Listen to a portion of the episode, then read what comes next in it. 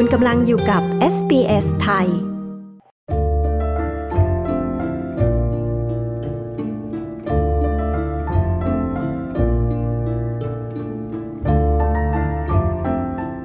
ลายคนที่ไม่เคยตกเป็นเหยื่อของการใช้ความรุนแรงจากคู่ครองอาจไม่เข้าใจว่าเหตุใดผู้หญิงบางคนจึงจมปลักอยู่กับการอยู่ในความสัมพันธ์ที่มีความรุนแรงบางคนก็อาจบอกว่า แค่ก้าวขาออกมาก็จบแล้ว แต่ที่จริงแล้วมันซับซ้อนกว่านั้น เหตุใดผู้หญิงบางคนจึงเลือกที่จะเชื่อในข้อแก้ตัวสำหรับการถูกคนรักทำร้าย บางคนเชื่อว่าเขาทำไปเพราะเขารักเรา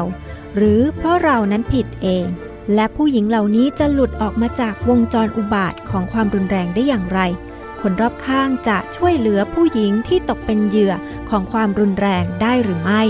SBS ไทยจะคุยกับดร วิลาสินีพนานครทรัพย์ อาจารย์ประจำคณะสังคมวิทยาและมนุษยวิทยา มหาวิทยาลัยธรรมศาสตร์ ที่จะมาอธิบายเรื่องวังวนของความรุนแรงในครอบครัวค่ะ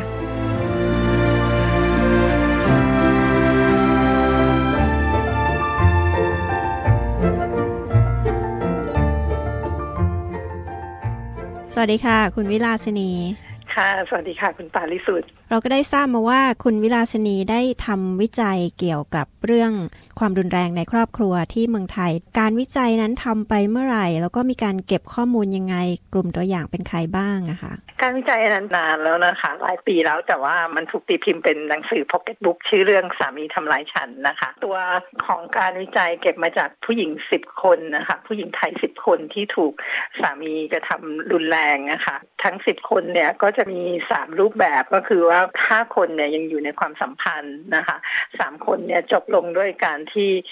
ตอบโต้ความรุนแรงไปโดย แล้วก็สามีเสียชีวิตนะคะ ก็คือฆ่าสามีอะคะ่ะ แล้วก็อีกสองคนเนี่ยอย่าล้างค่ะ ส่วนวิธีการเก็บข้อมูลก็คือตอนนั้นไปทำงานกับมูลนิธิผู้หญิงมูลนิธิหนึ่งในในเมืองไทยนะค่ะที่เขาช่วยเรื่องของ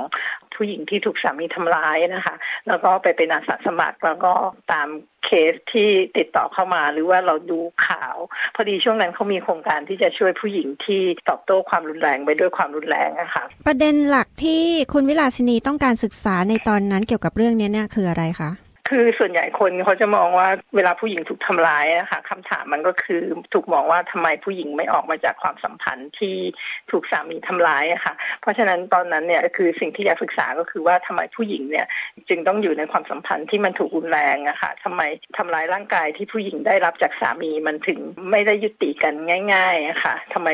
วงจรของความรุนแรงมันยังคงเกิดขึ้นอยู่เสมอค่ะ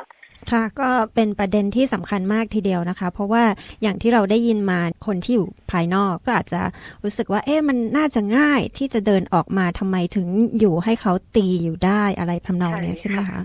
ใช่ค่ะ คือคือส่วนใหญ่เราก็พบว่าผู้หญิงที่ถูกทำร้ายนะคะ ไม่สามารถที่จะเดินออกมาจากการถูกทำร้ายได้อย่างทันทีทันใด หมายถึงว่ามันมักจะมีความรุนแรงและความรุนแรงนั้นก็มักจะเกิดซ้ำเป็นวงจรนะคะ อันนี้คือสิ่งที่เราสนใจศึกษาค่ะ แล้วครั้งแรกที่เกิดความรุนแรงขึ้นนะคะ ผู้หญิงมีปฏิกิริยาอย่างไรบ้าง แล้วก็เหตุการณ์ที่นำไปสู่ความรุนแรงเนี่ย มันมีสาเหตุมาจากอะไรบ้างอะคะส่วนใหญ่หลังจากที่เกิดทำร้ายครั้งแรกนะคะ ผู้หญิงจะรู้สึกตกใจ แล้วก็ไม่คิดว่าก่อนว่า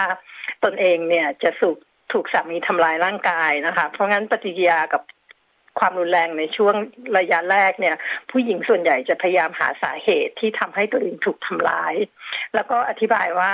การทำร้ายนั้นเกิดจากอะไรนะคะ ส่วนใหญ่เราพบว่าผู้หญิงเนี่ยจะให้ความหมายกับ ความรุนแรงครั้งแรกเนี่ยน้อยกว่าความเป็นจริงนะคะ คือเราเจอว่าสาเหตุที่ถูกทำร้ายช่วงแรกๆเนี่ยมันก็จะมาจากสี่สาเหตุหลักนะคะเล่าการเงินความห่วงหรือก็เรื่องของการไม่ดูแลซึ่งกันและกันนะคะ ประมาณเนี้ยแต่ว่าเรา พบว่าเวลาเราคุยกับผู้หญิงเนี่ย ผู้หญิงจะอธิบายความรุนแรงครั้งแรกเนี่ยในลักษณะที่ว่าให้มันซอฟลงให้มันน้อยกว่าความเป็นจริงนะคะอย่างเช่น เวลาเขาบอกว่าสามีเขากินเหล้าอย่างเงี้ยนะคะเขาก็บอกว่าสามีเนี่ยทำร้ายเขาเพราะว่าลืมตัวควบคุมตัวเองไม่ได้ ถ้าเขารู้สึกว่าความรุนแรงนั้นมันเกิดจากความหึงหวง ซึ่งกันและกันนะคะ เขาก็จะมองว่านั่นคือความรัก ที่เกิดความรุนแรงขึ้น เป็นเพราะว่าสามีรักเขา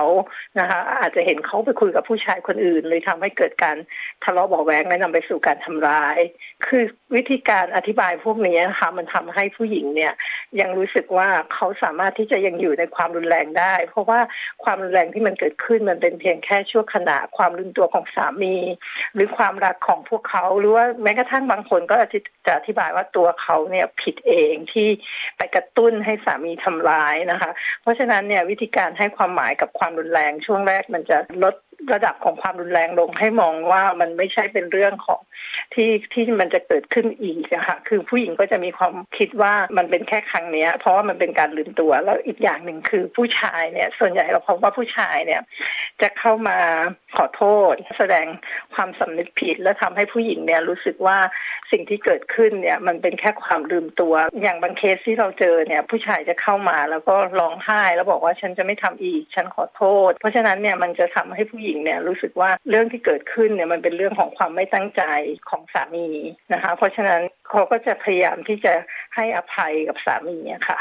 ผู้หญิงก็พยายามที่จะคิดว่า มันไม่น่าจะเกิดขึ้นอีก หรือว่ามีความหวังว่ามันจะไม่เกิดขึ้นอีกในอนาคต หรือว่าเขาน่าจะกลับตัวได้ใช่ค่ะ ประมาณนี้ค่ะ แล้วก็คือการการขอโทษจากสามีมันเหมือนกับว่าการแสดงว่าเขาก็ยังรักซึ่งกันและกันนะคะเพราะฉะนั้นเนี่ยผู้หญิงส่วนใหญ่เนี่ยก็มองว่าการให้อภัยเนี่ยมันคือสิ่งที่จะทำให้ครอบครัวดำรงอยู่ได้ แล้วอีกอย่างนึงมันจะมีทฤษฎีพวกหนึ่งที่อธิบายว่าหลังจากการขอโทษเนี่ยมันจะมันจะมีการช่วงของฮันนีมูนอีกครั้งหนึ่งนะคะคือเหมือนกับว่า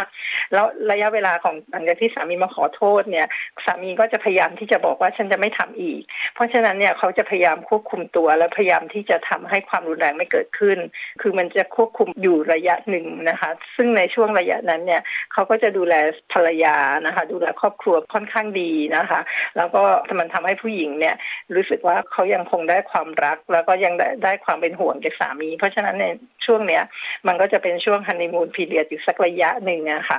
จนกระทั่งเนี่ยสักพักหนึ่งเนี่ยมันก็จะเกิดปัญหาใหม่เข้ามาอีก อย่างเช่น สามีกลับไปกินเหล้าอีก หรือว่าการเงินเข้ามาอีก หรืออาจจะเกิดความหึงหวง คือกลับไปสู่วงจรเดิม กลับไปแบบเดิมอะค่ะ แล้วก็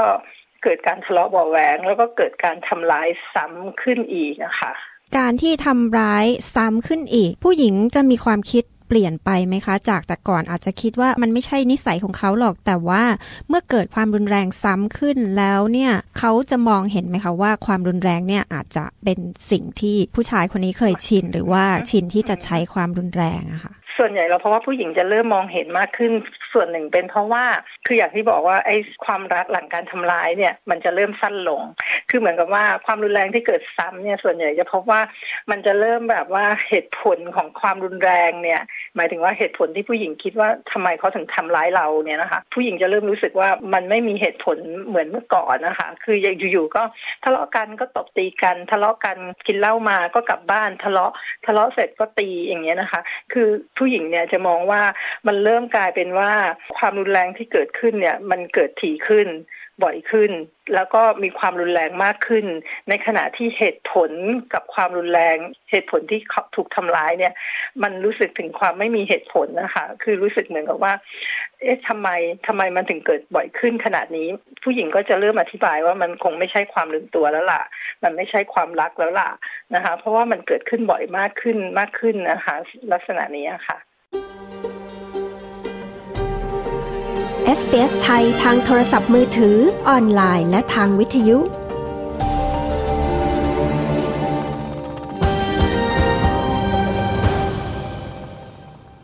เมื่อถึงจุดนี้แล้วผู้หญิงบางคนก็อาจจะตัดสินใจที่อยากจะเดินออกมาจากความสัมพันธ์นะคะ แต่ขณะเดียวกัน บางคนก็ยัง ทนที่จะติดอยู่ในความสัมพันธ์ที่มีความรุนแรงต่อไป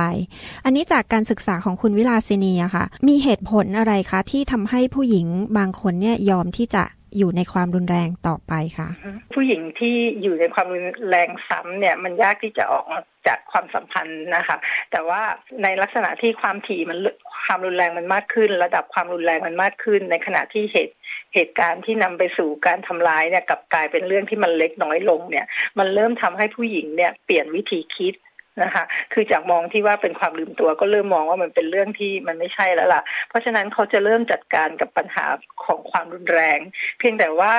ข้อจำกัดมันอาจจะมีในสำหรับผู้หญิงบางคนนะคะที่ไม่สามารถที่จะเดินออกมาจากความรุนแรงได้ อย่างเช่น บางกลุ่มเนี่ยเราพบว่าเขาไม่มีที่พักคือเหมือนกับว่าเขาไม่ได้ทำงานนะคะแล้วคือครอบครัวเนี่ยรายได้หลักมาจากสามีนะคะแล้วคือเขาไม่สามารถที่จะออกมาจากความรุนแรงได้ะคะ่ะคือไม่มีที่พักไม่มีที่จะไปนะคะ ไม่มีเงินนะคะ แล้วบางคนก็คือมีมีลูกอย่างเงี้ยนะคะ เพราะฉะนั้นเนี่ยเหตุผลเนี่ยส่วนใหญ่ถ้าผู้หญิงไม่สามารถออกมาจากความรุนแรงได้เนี่ย มันก็จะทำให้เขาต้องอยู่ในความรุนแรงนั้นต่อค่ะ เพราะฉะนั้นเนี่ยเราพบว่าส่วนใหญ่ผู้หญิงเนี่ยก็จะอธิบายเหตุผลที่เขาต้องอยู่อะค่ะ เพราะว่า คือเหมือนกับว่าเขามีข้อจำกัดนะคะ แล้วเขาไม่สามารถออกมาได้ เพราะฉะนั้นเขาก็ต้องให้คำอธิบายกับตัวเองที่จะทำให้ตัวเองเนี่ย อยู่ในความสัมพันธ์นั้นได้ อย่างเช่น บางคนก็บอกว่า ฉันเลิกไม่ได้ เพราะว่าฉันมีลูกคือไม่อยากให้ลูกมีปัญหา หรือบางคนบอกว่ามันไม่มีที่จะไปจริงๆนะคะเพราะฉะนั้นเนี่ยเขาก็ต้องเลือกที่จะต้องทนนะคะคืออย่างที่บอกมันมีสามกลุ่มใช่ไหมคะอย่างกลุ่มที่มันสามารถที่จะเดินออกมาได้เนี่ย เราพบว่าส่วนใหญ่เนี่ยนะคะ คือเขาจะ มีรายได้ หรือว่าได้รับความช่วยเหลือจากครอบครัว หรือว่ามีสถานที่ที่จะพักอาศัยเมื่อตัดสินใจที่จะแยกทางกับสามี เพราะฉะนั้นเนี่ยในการที่จะให้ความช่วยเหลือหรือว่าองค์กรต่างๆ หรือว่าเพื่อนหรือคนรู้จักจะให้การช่วยเหลือ ผู้หญิงเหล่านี้ให้เดินออกมาจากความสัมพันธ์ที่มีความรุนแรงเนี่ย อันนี้ก็คือสำคัญมากเลยใช่ไหมคะ ที่เราจะต้องพิจารณาเกี่ยวกับเรื่อง ทั้งด้านที่อยู่อาศัยทั้งการที่เขาจะสามารถดำรงชีวิตอยู่ได้ โดยไม่ต้องพึ่งพาการเงินจากทางสามี ใช่ค่ะ คืออันนี้เป็นสิ่งสำคัญคืออย่างที่บอกว่า ถ้าผู้หญิงเขาไม่มีที่พักเขาไม่มีที่ที่จะไปหลังจากที่เขาต้องการคือเหมือนกับว่าบางคนเขาก็อยากที่จะหยุดความรุนแรงแล้วค่ะ แต่เขาไม่รู้ว่าเขาจะไปทางไหนนะคะเพราะฉะนั้นการสนับสนุนทางสังคม อย่างเช่น ครอบครัวเพื่อน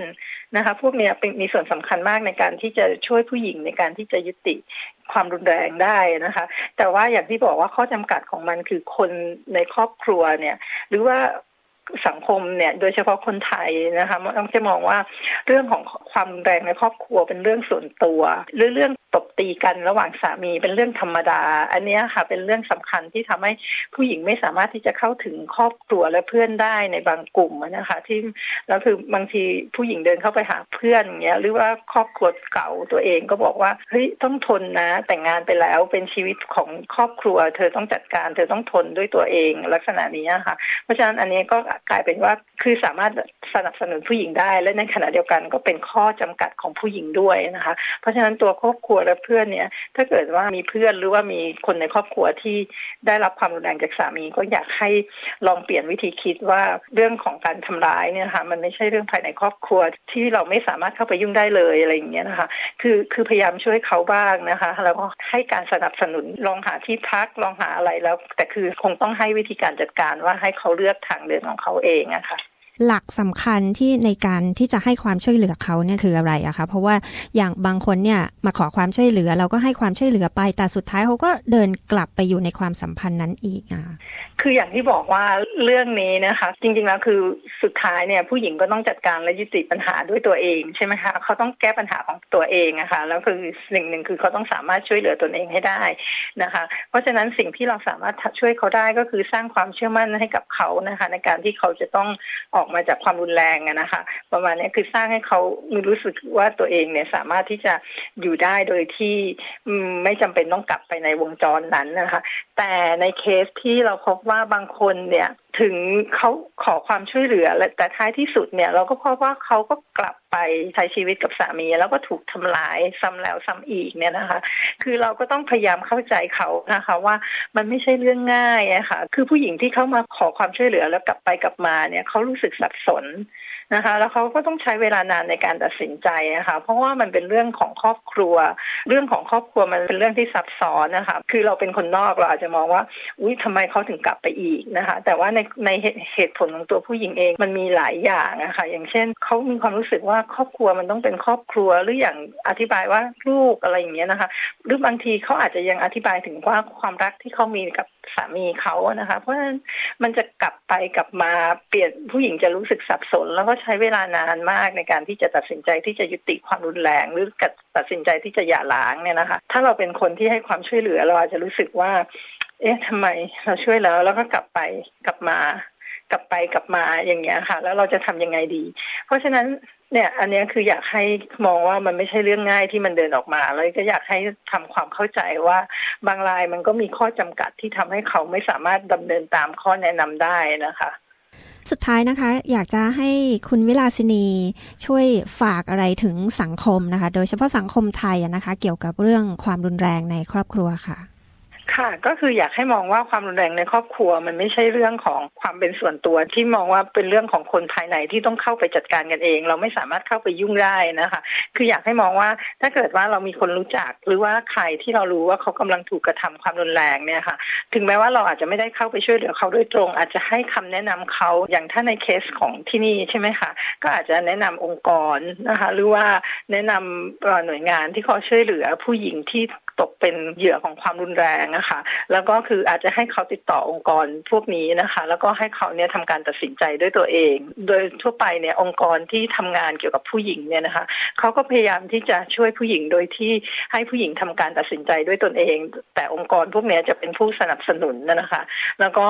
อยากให้มองว่าผู้หญิงที่ต้องการจัดการและยุติปัญหาเนี่ยเขาก็ต้องเริ่มจากการแก้ปัญหาของตนเองก่อนนะคะ แล้วก็เขาต้องสามารถช่วยเหลือตนเองให้ได้นะคะ เพราะฉะนั้นสิ่งที่เราหรือสังคมสามารถ support เขาได้ก็คือว่าสร้างทางเลือกให้เขามากขึ้นนะคะ สร้างทางเลือกให้อย่างเช่น สร้างบ้านพักฉุกเฉิน ให้เขาลองออกมาแล้วก็อยู่แล้วก็ทบทวนปัญหาของเขาก่อนนะคะ เพื่อที่จะไม่ให้เขากลับ ไปอยู่ในวงจรนั้นนะคะ คือถ้าเมื่อไหร่ที่เขาไม่มีทางออก เขาไม่มีที่พักเขาไม่มีรายได้เนี่ย ยังไงมันก็ต้องกลับไปอยู่ในวงจรของความรุนแรงนะคะอยู่เสมอ เพราะฉะนั้นเนี่ยสิ่งแรกก็คืออยากให้ช่วยกันสร้างทางเลือกให้กับผู้หญิง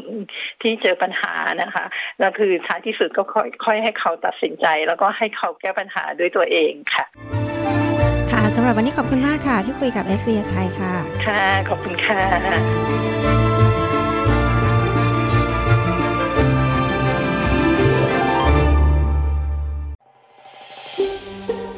ฟังเรื่องราวน่าสนใจแบบนี้อีกใช่ไหม ฟังได้ทาง Apple Podcast Google Podcast Spotify หรือที่อื่น ๆ ที่คุณฟัง podcast ของคุณ